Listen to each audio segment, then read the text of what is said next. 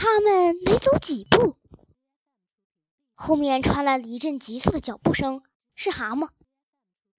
你得听我的，蛤蟆。河鼠说：“咱们一到城里，你就直奔警察局，让他检查一下是谁的车，告他们一状。然后你去找铁匠或者车匠，把马车搬回来修理修理。修车不会花费太多时间。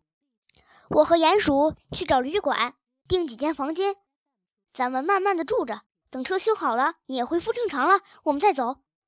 警察局告状，让我去告状。”那可是上天赐给我的美丽的天堂般的图景。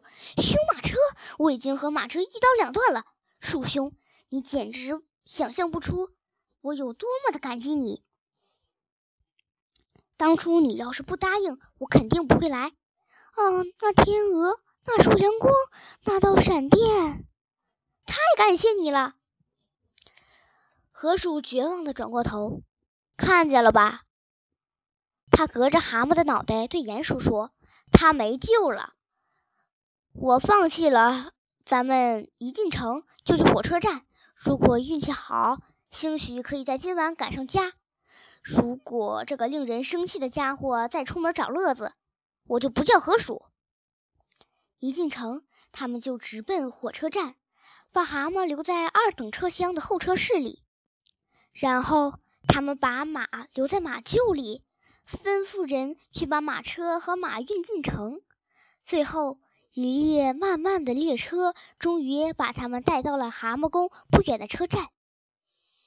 他们陪着梦游的蛤蟆回了家，送他进了门，吩咐管家照顾他吃东西、脱衣服，扶他上床睡觉。